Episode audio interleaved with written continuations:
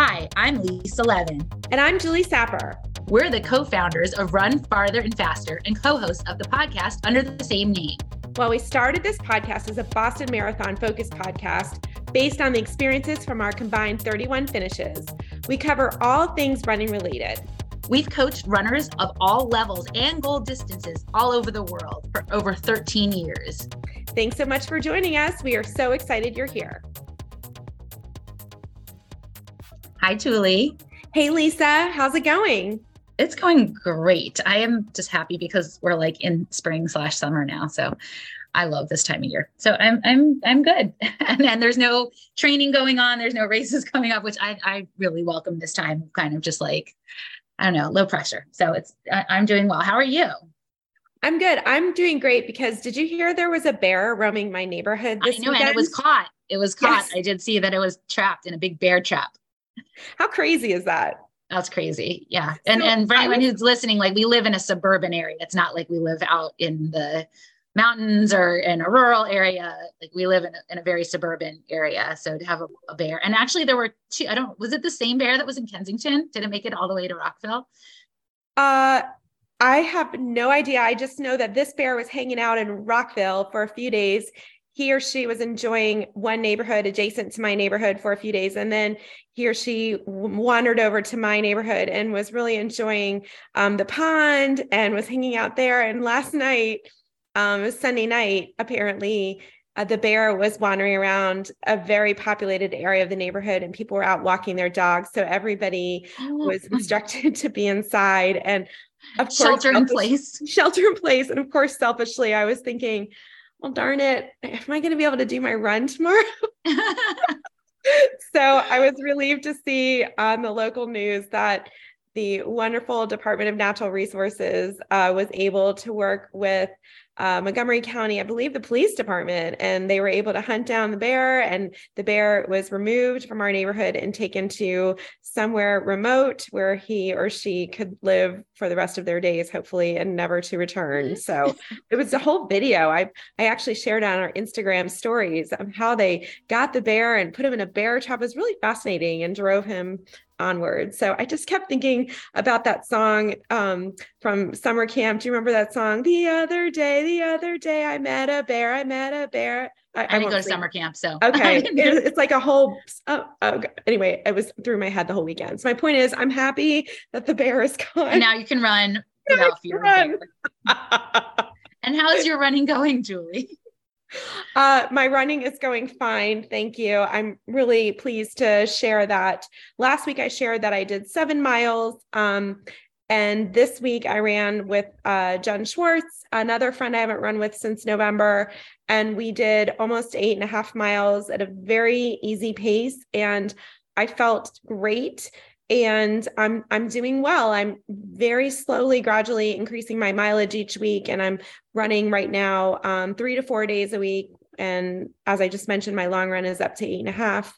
And I'm just kind of sitting in it and seeing how I feel. And so, for example, on Sunday, after running eight and a half on Saturday, I felt really, really tired yesterday, like super, super tired. And I recognized very quickly that it was likely the result of putting my body through something that my body has not done since November.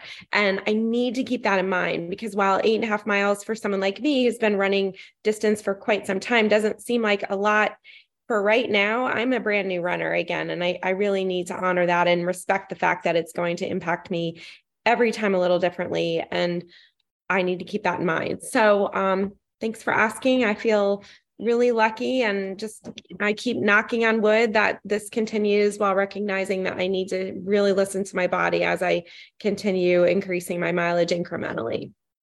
And, and what does PT look like now? Are you continuing that? Like, how often are you doing that? Are you doing exercises on your own? What does that rehab continue to look like?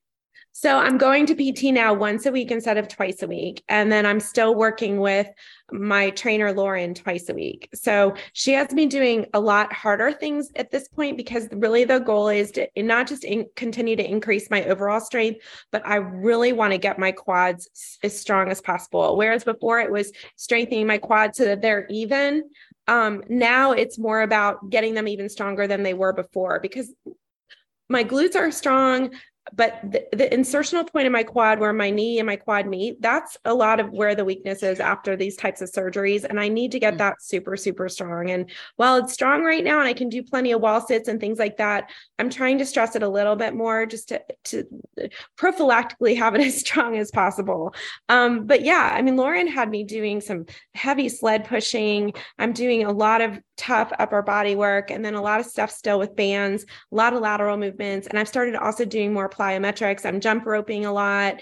I'm doing um, jumps up and down from a box. And so I'm trying to just be as well rounded as possible. And I'm really enjoying the workout so much. I think so much more than before because I'm now able to run again. So it's making the workouts more of a treat versus before it felt like another form of PT. Right. Awesome. Very good. Thank you. Building you. back stronger, stronger and better. I'm doing my best.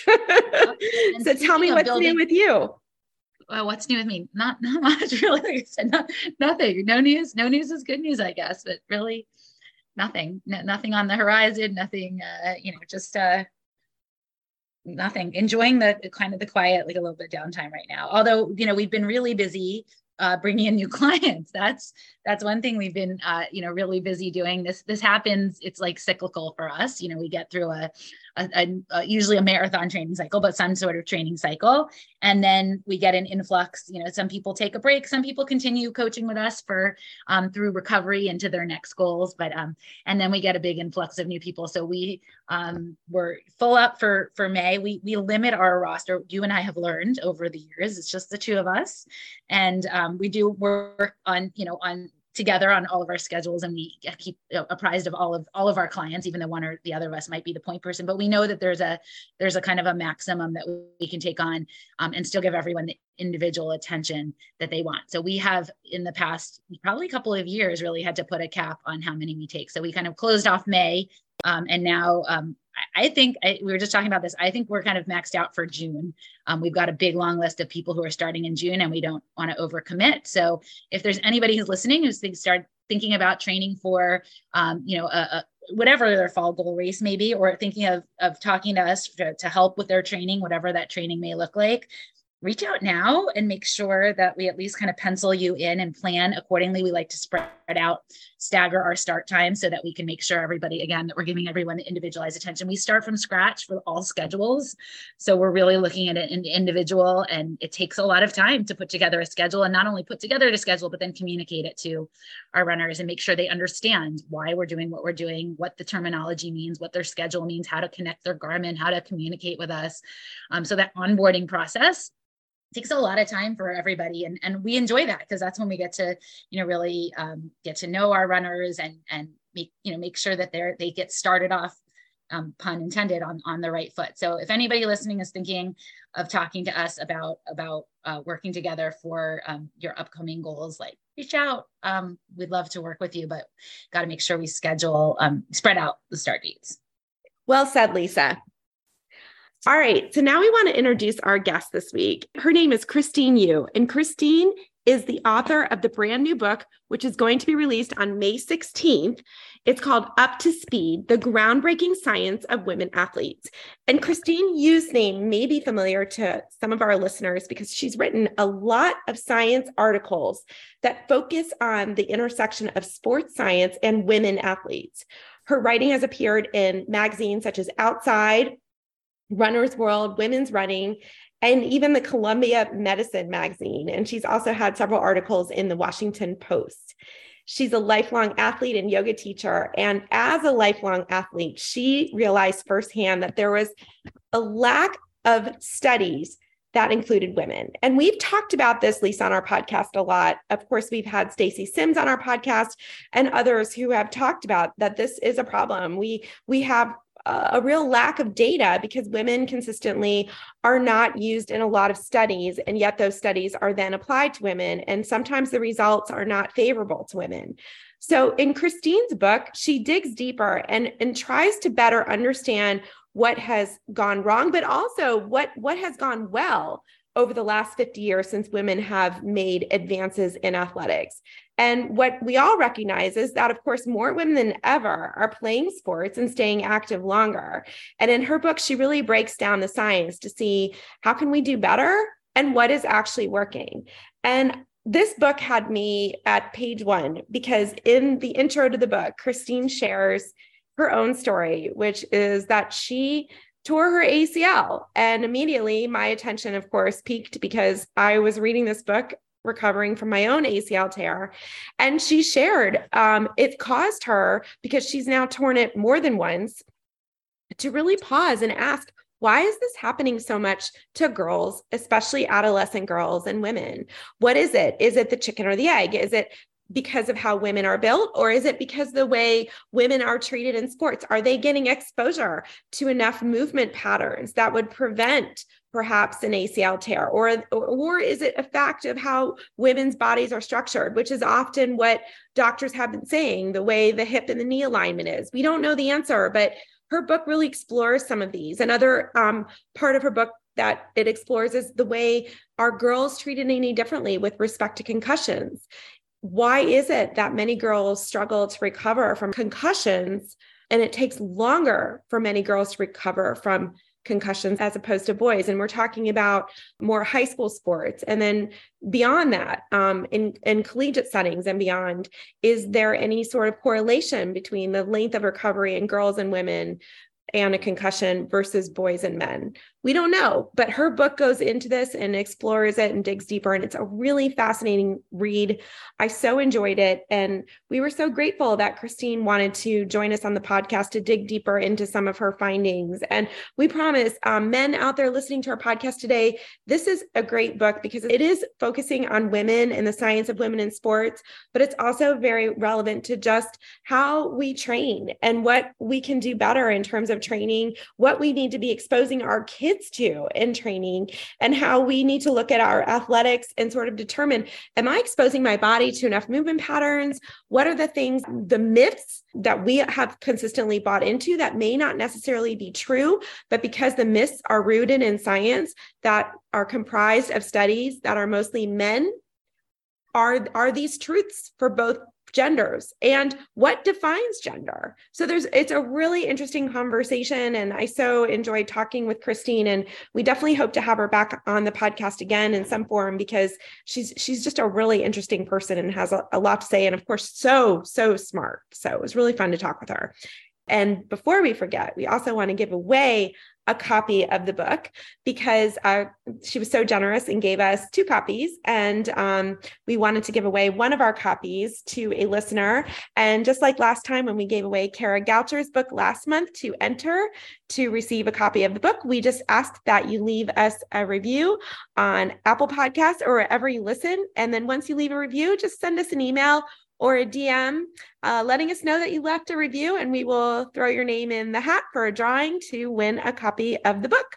Yeah, it's a great book and a really great compilation of of all of the, you know, the research and um, you know, I think it takes a really deep dive into it, which is long overdue.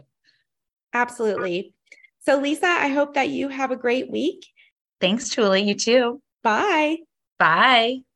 Christine Yu, welcome to the Run Farther and Faster podcast. I am so excited to talk with you today.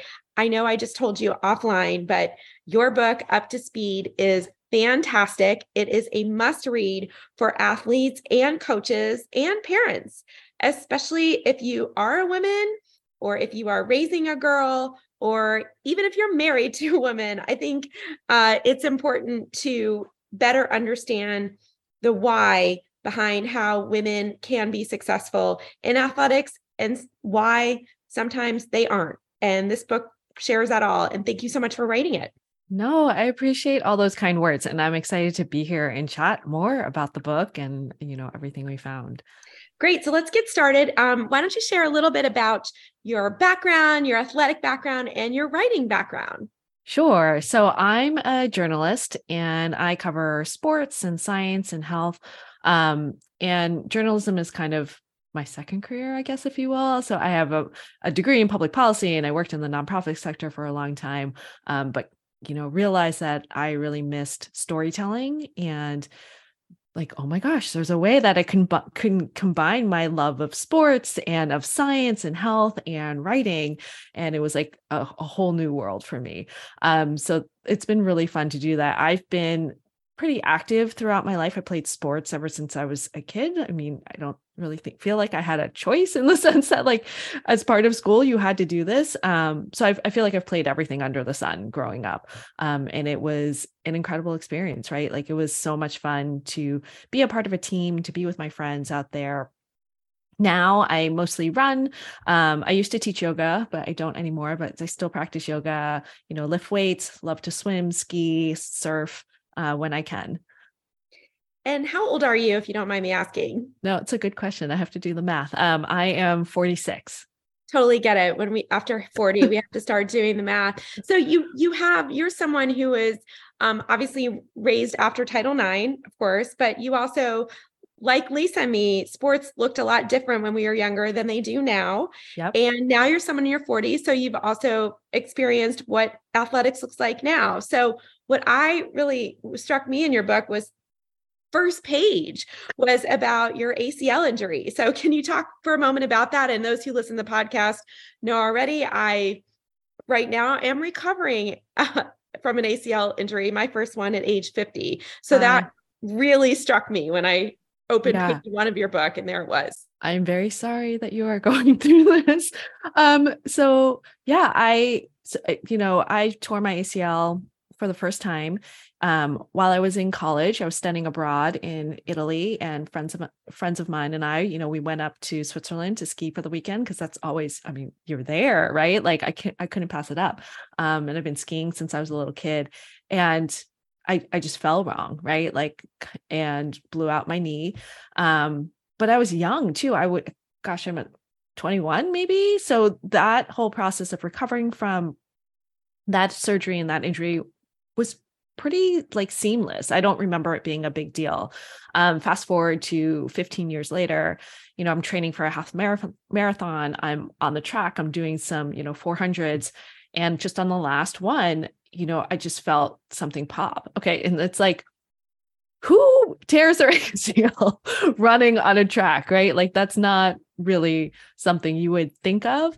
Um, so yeah, it was super frustrating, you know, to have to go through that whole surgery again. And it kind of made, you know, made me again feel like there's something wrong with my body and how it is.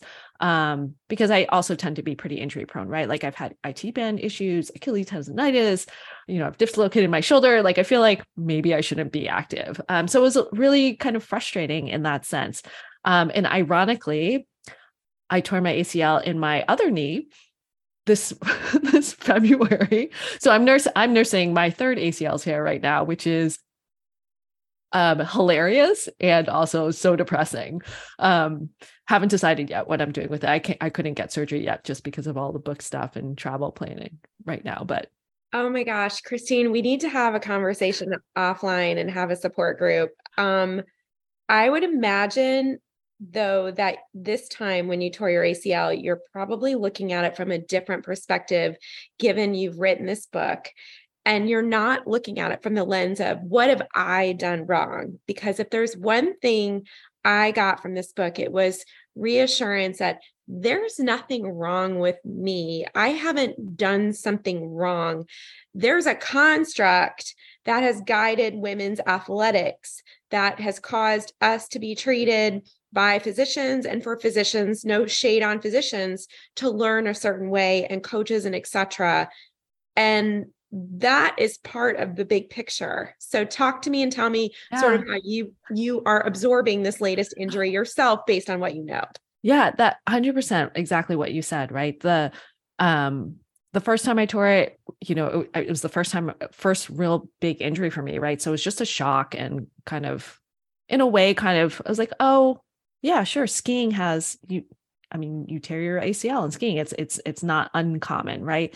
The second time was definitely I was so mad and so frustrated and was pretty, you know, down and depressed for a while, right? Afterwards, thinking again, like, what did I do wrong? And and again, especially doing something like running. Like I wasn't playing soccer, I wasn't skiing again in this instance. Um, but this time in February, I was skiing again. Um, and it was it wasn't a bad wipeout. I just came off a turn caught a little there was a ton of powder up in Tahoe, came off a turn, caught a little bit of air and just landed really hard straight down on my skis. And I think just the impact of that or just the way that I landed was enough to, you know, pop my ACL. Um, and the funniest thing is my brother was skiing behind me and he's like, what are you doing? Like it just looked like I sat down in the snow, which I essentially did. But as I sat there, the, the first thing I noticed was like I was really calm throughout that whole like in that whole interim as we were waiting for ski patrol. I wasn't beating myself up about it. And I wasn't mad. Of, of course, I was mad because I was missing a really great powder day and I couldn't ski anymore.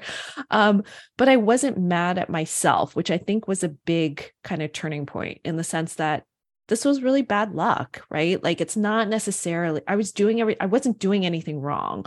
I wasn't like skiing wrong or my technique was wrong or you know it wasn't necessarily my body but it was bad luck right and to your point right of course there are genetic ish things or like there might be like physiological things or anatomical things that sure might increase my risk for injury but there are all these other things outside of that right the environmental factors around that also in- influence injury rates so it's not just on us Absolutely. And and to your point, you talk in the book about things as simple as equipment. So you talk about bras, for example, but that chapter where you talk about equipment, um, Shrink It Pink, I think was the name of the chapter.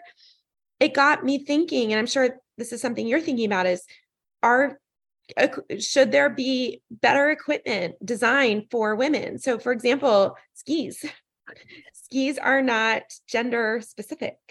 Yeah. So it was a really interesting, that was actually one of my favorite chapters to look at because you know, I think as we've all seen as women who are active and athletic, there is this pattern of shrinking it and pinking it, right? Like taking the the men's design, making it smaller, putting like a, you know, a pink color or purple color or like floral pattern on something and then marketing it to women. And my question had has always been, well, is that just a marketing you know strategy right to try to bring more women to this product because it looks more feminine or is there a real reason behind um like a gender specific reason why we need these specific products and so what you know in in the research, I think what I've found is a lot of, yes, a lot of those like original Shrink It and Pink It kind of products don't really meet the needs of women, right? They, they, don't, um, whether it is like the physiological stuff in terms of, you know, how we regulate temperature or even just the design, right? It might not meet the, the, uh, preferences of women. Um, but outside of that, what as you know as the years have gone on what we found is is that some companies are now kind of thinking about it in terms of if there is an actual need to create a women specific product yes if the data supports that yes we should do that. If there's not then maybe we just need more choice overall right? So the example that comes to mind is um, women specific bikes right? So the thought there is that because our legs are, you know, the the dimensions of our torso and the legs and the arms or whatever is different from men we need a different size bike or a different dimension bike. Um, but when people actually looked at the data there was a lot more crossover between men's and women's actual physical dimensions than there was you know at the at the ends of that spectrum right? So there might be a woman who is taller and who's you know legs are longer or whatever it is right who would fit better using a quote unquote men's bike and there might be some men who are you know a, a smaller stature who would fit better on a woman's bike but he might not want that bike because it's pink or purple. Um so you know companies like Specialized have have essentially gotten rid of gen- gendering their bikes and they've just made you know all of their bikes you know, in effect, unisex, if you will. But in doing that, they open up choice for both men and women. And then in the places where a gender specific product matters, so like when you when you think about saddles, that's where you have that distinction. That's where you put in the investment and the research to design a product that actually makes sense for a woman who's riding a bike or a man who's riding a bike. I love that. And I think that uh, transitions nicely into how you approach the book and and sort of why you wrote it and that is the overarching theme to me and correct me if i'm wrong is that we are limiting ourselves as a society in sport by bifurcating everything by gender because it's actually a continuum. In other words, anatomically male, female. However, there are things involved like hormones, and one may perform differently by their hormonal makeup that may not be as clear because they're put in a box where they're competing as a man or a woman. I don't know if I'm articulating this that well, but you use the word continuum a lot. And yeah. that's how you looked at the research. So, can you talk about that a little bit and explain it better than I probably have? No, because it is, I feel like it's an, it's, it is a nuanced topic or situation, right? Because I think when I started thinking about this topic, I almost kind of assumed that it would be men in one bucket, women in another bucket, in the sense that, you know, if everything that we know about exercise and sports science is based on men, then women totally need something different, right? Like we need a whole other type of training plan and what and whatnot. And that's not to say there 100% are sex-based differences, right? Physiologically, anatomically, biologically. Those exist. But what I'm what I think what's interesting is that while those differences exist there is a lot of overlap between those two groups so if you think about it it's it's almost like a venn diagram right um, so you do have this this section that overlaps um, but because we've only studied the the man's circle we don't know the nature of that overlap. We don't know where the women's circle overlaps with the man's and where it stands on its own because we haven't asked those questions yet. Um, and we haven't investigated it. Um, and so by creating a more diverse scientific literature base, right, and by studying more diverse people, uh, you know, men and women, you know, across races, across ethnicities, you know, in non Western countries too, right, we learn more about humans overall, right, across the sex and gender spectrum, um, and just we have more data to to figure out how to help people the best way. Because if again if we're only looking at men and it's predominantly men young men from western nations right we're doing a pretty good job in terms of helping them figure out what to do and we're leaving all these other people behind. And again it's not to say that you know I, I think there's a lot of solid research right in terms of like periodization training and all of that and that will very likely and will you know apply to most people but there might be some nuances here and there that you know could benefit women more right? That could help us maybe just eke out a little bit more might just help us feel a little bit better. So why aren't we taking better care of our women and girls given that we know this is a problem? And certainly uh, stacy sims has has coined the phrase yeah. women are not small men. We're aware of the problem why aren't we doing a better job of, of taking care of our, our women and girls so that this research can surface and be applied in a meaningful way? Yeah, I feel like it just hasn't been a priority in sports or in science in general, and then in our society, right? Overall. But in sports and science, if you think about it, those are two domains that um, were developed essentially you know, for men, they're pretty masculine domains. Like sports has always been that way, right? Since the the ancient Greeks and Romans, like that's that's the place where men display their masculinity and like their power and kind of dominance and all of that. And women have have never had a space carved out specifically for them in there in that realm.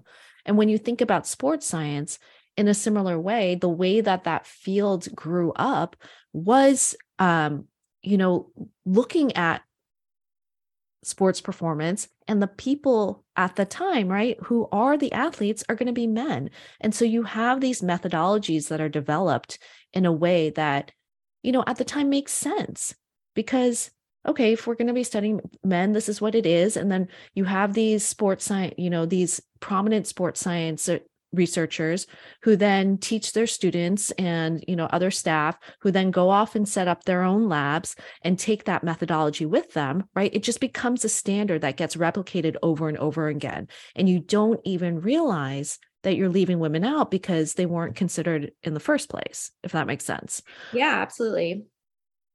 So, how do you think your book will help?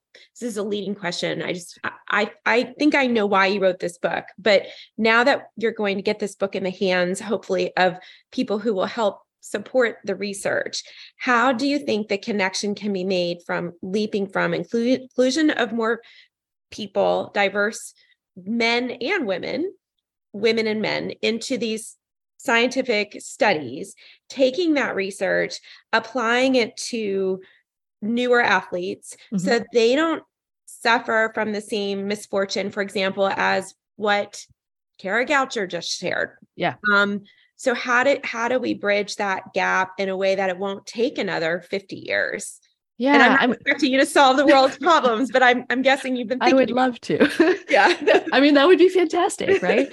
um, I think part of it though is what you said, right? Like we have stories like Kara's and Lauren Fleshman's, and um, you know all these stories about the you know collegiate cross country and track runners coming out about their experiences.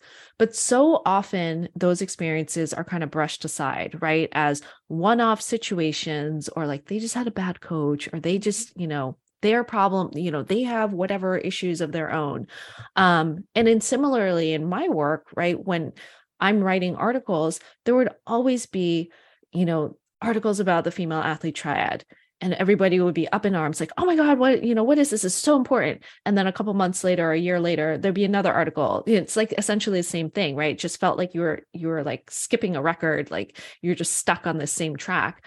Um and it was frustrating because i'm like we've known about like for example the female athlete triad since like the 80s 90s um and yet it still is like oh my god this is big news right? So my hope with this book is that and and largely the reason why I wanted to write it was because I felt like we needed um, there was nothing out there that brought all of these topics together under one umbrella, right? And kind of looked at what are the systems and institutions that underlie all of this that then make this possible, right? That make it so that we are consistently ignoring women's needs and not taking them seriously. And so my hope is that by kind of maybe call you know ideally like calling attention to some of these systemic issues and biases that are baked into the systems um, that we can call attention to that right? And start to pay attention like oh wait this isn't just one person's problem one athlete's problem. This is like we need to rethink how we're going about this right? If if we really do care about girls and women and sports, right? Like if we actually care about them and their health and their long-term athlete develop athletic development and their well-being, then yes, we need to look at these underlying causes. Absolutely. And you address some of those. And, and without giving away the book, I just wanted to dig into a couple of those systems that you just referenced to give examples. The first one really struck me was the concussion testing system. Can you talk a little bit about that? Yeah. So, um, what's interesting with concussion is like we often hear that um, concussion outcomes there's a difference difference in concussion outcomes between men and women that women tend to take longer to recover from concussion than men and take longer to return to sport um, and so again it's easy to think well, there's got to be something wrong with these women's bodies, right? If they're not recovering in the same way as men, if men are more durable, right? If they're the standard, then there's something wrong with women's bodies. But some of the research has come out that and looked at, in fact, if if men and uh, I believe the the study population was younger, so it was like I think high school or college athletes. But if those boys and girls were concussed and they accessed care at, within the same time frame so if they saw a medical specialist or doctor within the same time frame those di- disparities in outcomes disappeared So it begs the question, right? Like, is there really a, a you know, a real physiological reason for this? Or is it that we're not paying attention to our girls and getting them to care fast enough? And there could be a, a, a lot of reasons for this, right? It could be that um, concussion symptoms in girls differ from boys. And so we're all the research is on boys and we're more familiar with those symptoms that we're missing something on the girls' side and not paying attention to it. It could be frankly resources right if there are actually trainers or medical medical professionals on the sidelines of boys games who are doing concussion protocol right and and screening right then and there and if those aren't present at the girls games then of course there's going to be a delay in care. Um, so it's it's things like that that again begs the question of sure there are sex-based differences. Sure there are you know potential physiological reasons for some of this but what else is going on in the environment around us that could be contributing to these disparities? Absolutely and i, I found that so interesting and um, indulge me because i'm going through it right now i also found your discussion about the systems that um, support acl injuries and the proliferation of acl in- injuries in girls and why is that? And, and I've known about this for years. I've seen firsthand so many of my kids' friends who have ACL injuries are girls, a lot of volleyball, soccer players, yeah. for example. I always thought it had something, it only had to do with hip alignment, development, um, the body changing through puberty and and of course because it coincided with the teen years but you pointed out some systems that actually might also be contributing to ACL injuries among girls if you don't mind talking about that as well no, absolutely. As a subject near and dear to my heart.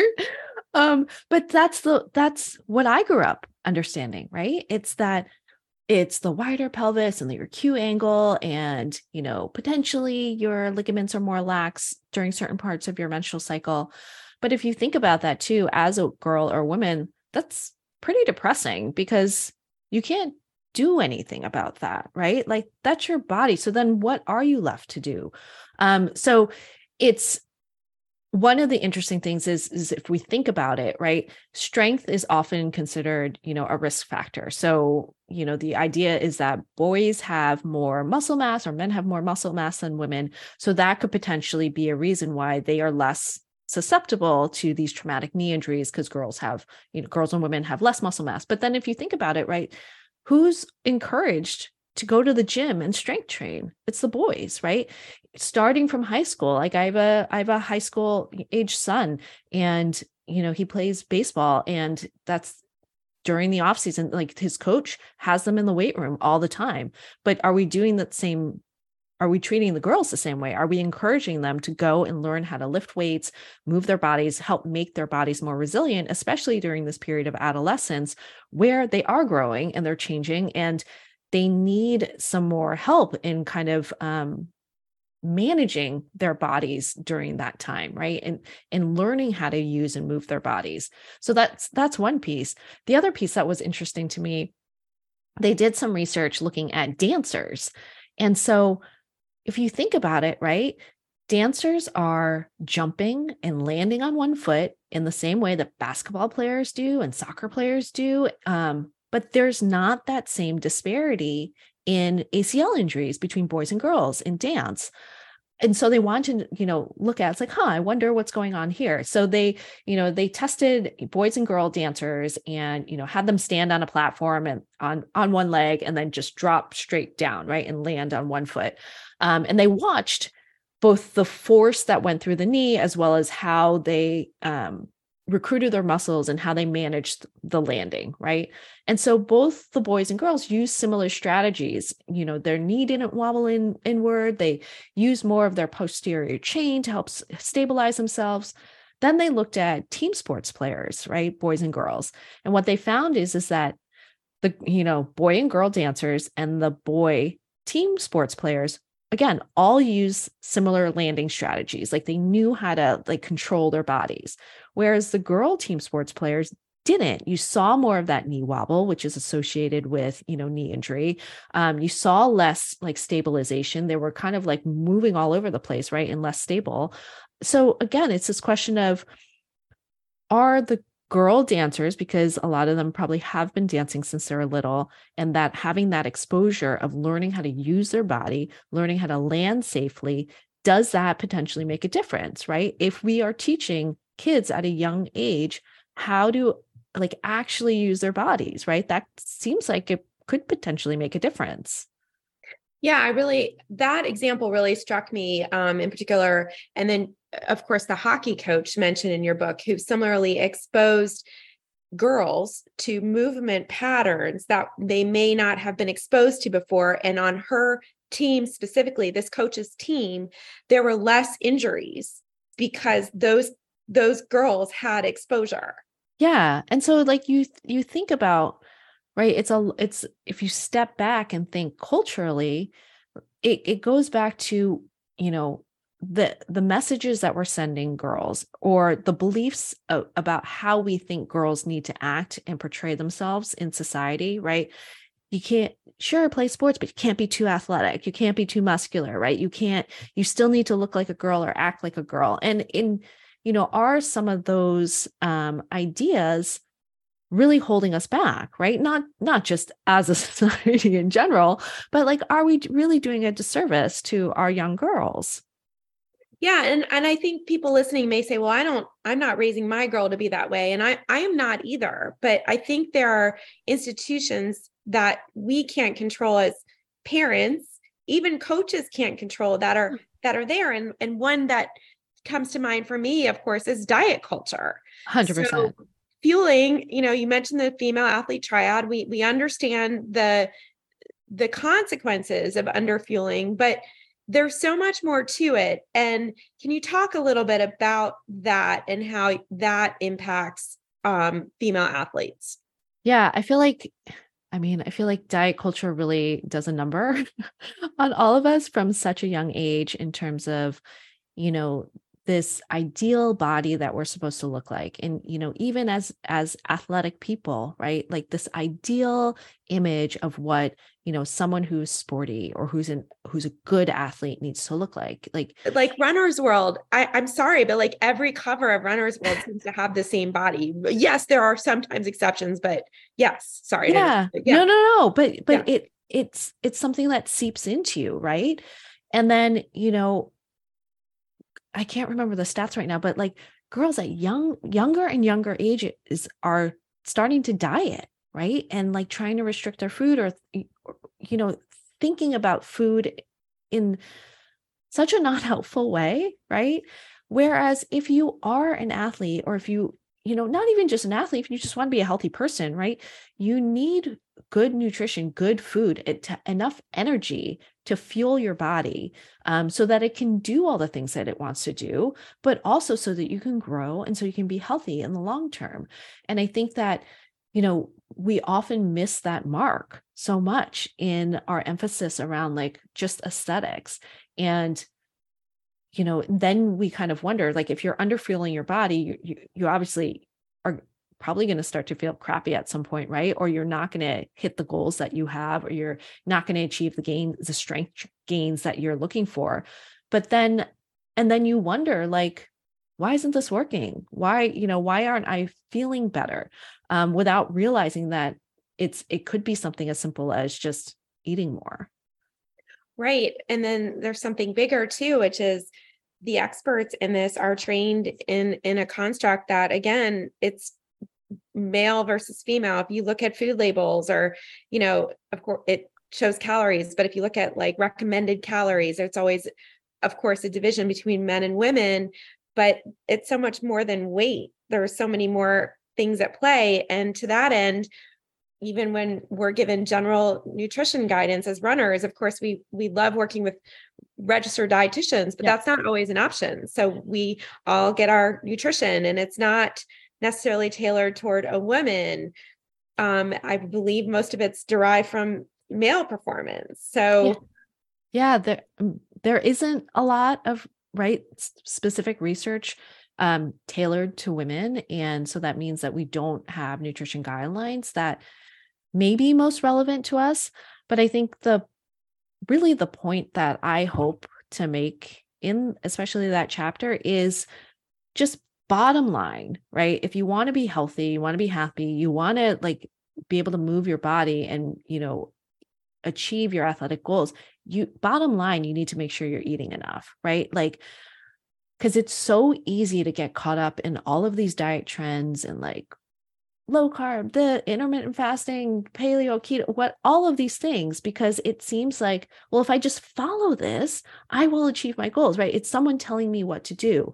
But bottom line, especially for women, it's so important just to make sure you're getting enough energy into your body in general, because once you start dipping below that, right? Once you are in an energy deficient state, it creates this whole cascade of problems in your body, right? And a lot of it you won't see on the surface initially. It'll, you know, it might take a little while, but you know, it it starts to mess with your your menstrual cycle, which is super important with all you know, right? Like all those hormones are important for like muscle gain, for bone health, for cardiovascular health. We need that circulating hormone in our bodies to make sure that we are staying healthy. Um, and it's, you know, I think some of the research was like it's even if you're cutting short of your calories, like 300 calories, which isn't a lot, right? Like I tried to do this math the other day on another podcast and I totally failed. So I'm not even going to try now, but or like to make an equivalent of what that might be. But like 300 calories, right? That's that's not that much.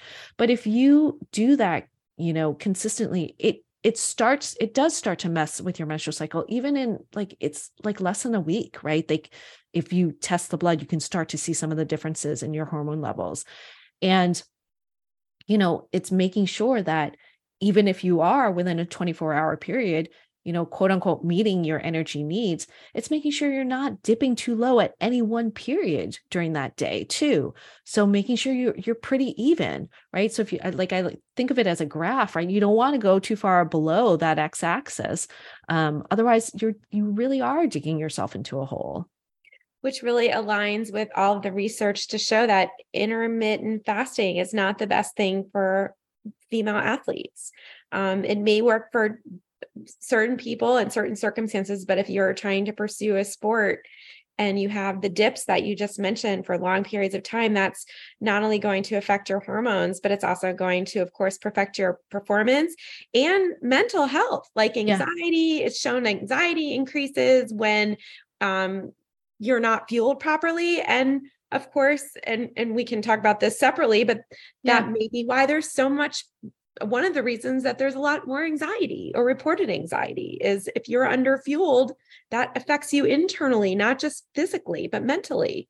Yeah. So I mean, there's um, you know, relative energy deficiency in sport, right? Red, RED-S Um, researchers have found, right, that when you are in this low energy energy availability state. In other words, your body's not getting enough energy, uh, fuel to support not only the activity of, of just daily life, but also to support your your exercise and training that there is this huge constellation of of impact like you said like mental health it's bone health it's cardiovascular health it's gut health um, it's all these different things and then on top of that there are all these performance issues right? There it is you're not performing well. You have a harder time recovering. You have a harder time adapting to your training. You it might be why you're injured too right?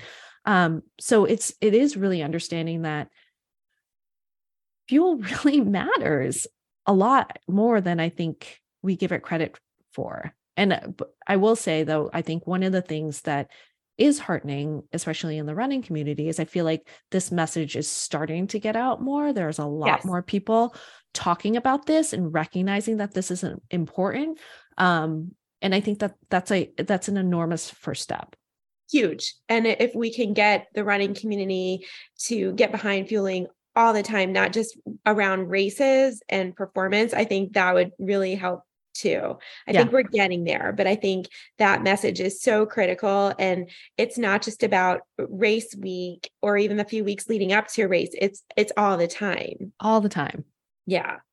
And so switching gears a little bit, you mentioned um, Red S, but Red S doesn't just happen um, for women mm-hmm. while they're um, premenopausal. Of course, RED-S happens postmenopausal. And you touch on menopause in your book, but as you know, and as you talk about in your book, there are more female athletes than ever that are in this phase of life. And it's important to understand there that again, hormones impact performance, but that doesn't mean menopausal women should be counted out.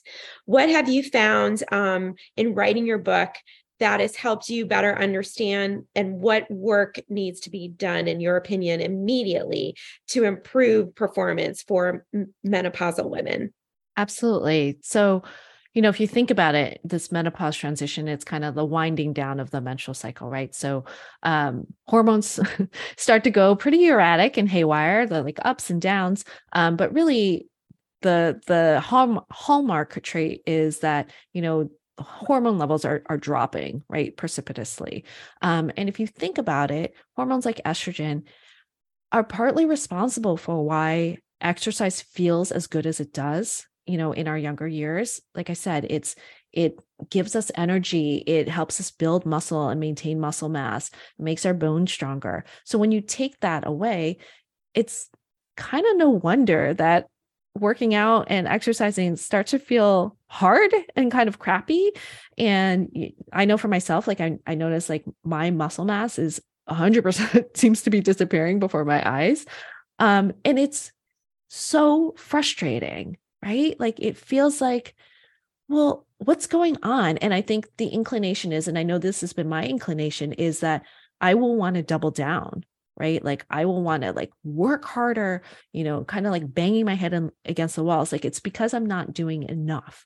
Um, and so what I really learned through this research is that it's again, it's not that I'm not necessarily doing enough, which, you know, that's a whole other story. There for sure are more things I could be doing, but recognizing that these are real physiological changes that are happening in happening in my body.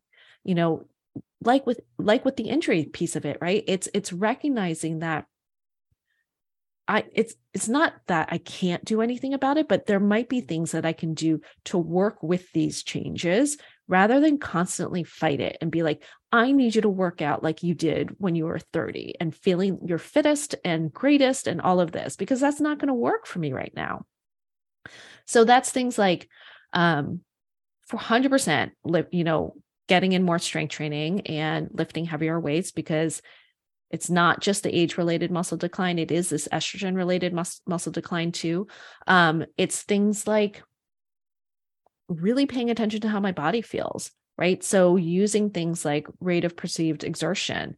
So it's even if I feel crappy, if I'm still working out at that, you know, level where I feel like, right, like I'm working to my max, even if that is much lower than it might have been, you know, at, at a younger age, I'm still working at that perceived level of my max, right? And it, and similarly, on the days that I don't feel great, it is toggling it down or maybe shifting things around and understanding that that's okay because this really is a new chapter in my like active life that similar to puberty I kind of have to figure out and it's frustrating and it's you know confusing but you know trying to just be a patient and kind of give myself a little bit of grace as i work through this and figure out like well what makes my body feel the best now. Absolutely and and we are all of us kind of an experiment because there's never been as many athletes today as there's never been this many menopausal athletes yeah. as they're today so we all are actively, whether we want to or not, sort of providing the data for future athletes in this generation. And I like what you say about don't fight it and, and listen to your body, listen to what how your body reacts to things and and implement those changes and lean into the things that feel great. And when things don't feel as great, don't. So one example you provide in your book, and I don't, I think she's about 10 years younger, but she's a master's athlete, is Camille Herron, who's one of, if not the best endurance athlete out there right now. Yeah. and she you talk about how she leaned into the thing that she was really good at in developing her running to a, a degree where she's she's basically beating all of the men in her 40s and can you talk a little bit about that and how she approached her running and and using what you just shared? Yeah so camille is i mean she's phenomenal right? Like in what she's been able to do and continue to be able to do. Um and she's when we talked she talked a lot about how when she was younger like in high school um a lot of her coaches kind of just emphasized like a lot of intensity right? The, they didn't really teach her how to run slow and recover um, and she paid the price. She had a, a, ton of stress fractures. She had to medically retire. You know she didn't compete and um, i think aside from maybe a year in college or something like that. Um, but anyhow she realized that when she actually just took it slow and ran easy her body thrived, right? Like she was, you know, all of a sudden running like 70 miles a week and then, you know, doing really well and then building more mileage. And then I've talked to her recently um, because she also splits up her um her runs, right? So that she's not and she doesn't I think, you know, this is a woman who runs like 100, 200 miles, right? At a during these competitions. Her longest runs top out at I want to say she's told me like 18 to 22 miles, like at a Which time. Which is nothing for the Which, weekly mileage. For, yeah. Right.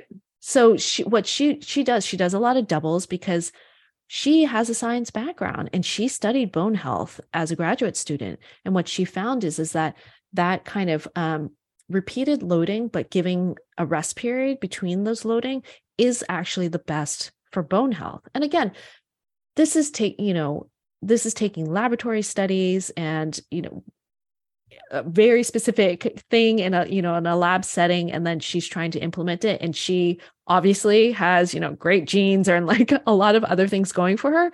So it might be why it works but it's really interesting in the fact that again she's she's kind of bucking the trend, if you will, in like ultra running of doing these like massive days and like back to back days and all of these things where, you know, she's found this way that she can stimulate her bones, she can stimulate her cardiovascular system in a way that she's not running herself down, right? And she's still able to do these incredible feats of endurance and compete well. Yeah, I love following her on Twitter because she has a lot. She always tweets the things she's doing and she's very forthcoming with her pieces. And I feel like she's sort of the voice of reason in a kind of a crazy sport in endurance and trail running, where she's running well, the ultra and trail running rather. Well, she's running well beyond um, sort of the normal distances. And she seems to be doing it in a very healthy, logical way to to not um, cause her body to be overly trained and fatigued and I, I really love that you highlighted her in the book. So lastly i just wanted to touch briefly on something that could be a whole other subject as well and that is youth sports. Yeah. And um, there is a problem in youth sports. Part of it is coaching part of it is this is society and expectations and uh, part of it is parenting i hate to say. So talk a little bit about your findings and and what changes you think are needed. Yeah so i mean like you said youth sport there is a lot of problem in youth sports and you know it's a huge industry. It's a 19 billion dollar industry. And so there's all this pressure to get kids involved in sports early and get them specialized, like kind of move them up the ladder, right? So it's forcing kids to specialize early, to train year round, to take on higher training loads at younger ages. And, you know, I would argue that's at the expense of longer term athlete development and health. Um, and it seems like girls in particular are getting the short end of the stick around this because they're more likely to experience overuse injuries and burnout you know the traumatic injuries that we talked about like knee like acl tears um, as well as you know disordered eating and body image issues. And they're also more likely to walk away from sport. It's i think the stat is like 51% of girls leave sport by the age of 17 which is a huge number right? Who are missing out on all these incredible benefits of of being active and playing sports. And so what i would argue is that a big part of the reason that girls might be, you know, uh, experiencing a lot of these challenges is because there is a lack of understanding of girls' physiology, as well as um, what's appropriate for those bodies that are still maturing, right? Um, so, again, because we think of boys, sure, absolutely, boys go through puberty and they're changing and growing like crazy, and their hormones are raging and all of that. But the way that their systems are set up is that they all of those things seem to help them in terms of athletic development. They come out taller and stronger with more muscle mass. Um, they their progression seems to be more stepwise, right? Whereas girls, it just seems like it's haywire, right? It seems like they, you know, progression stalls and dips and kinks and goes kind of all over the place. Um, and we don't, it seems like we don't know why. And again, it makes it feel like, well, why aren't, what's wrong with girls, right? What's wrong with their bodies? Um, and I like to kind of use the image of almost like blowing glass, right? So you have this like molten piece of glass that is growing and changing and trying shifting during this period of time but it's really pliable right it's it's actually pretty vulnerable in this state um, and so as girls are adjusting to their new height they're adjusting to widening hips and growing breasts and all the hormones it's no wonder that they feel out of place or clumsy in their body right and that can then translate into the sorry into the reason that um, they might not be performing as well.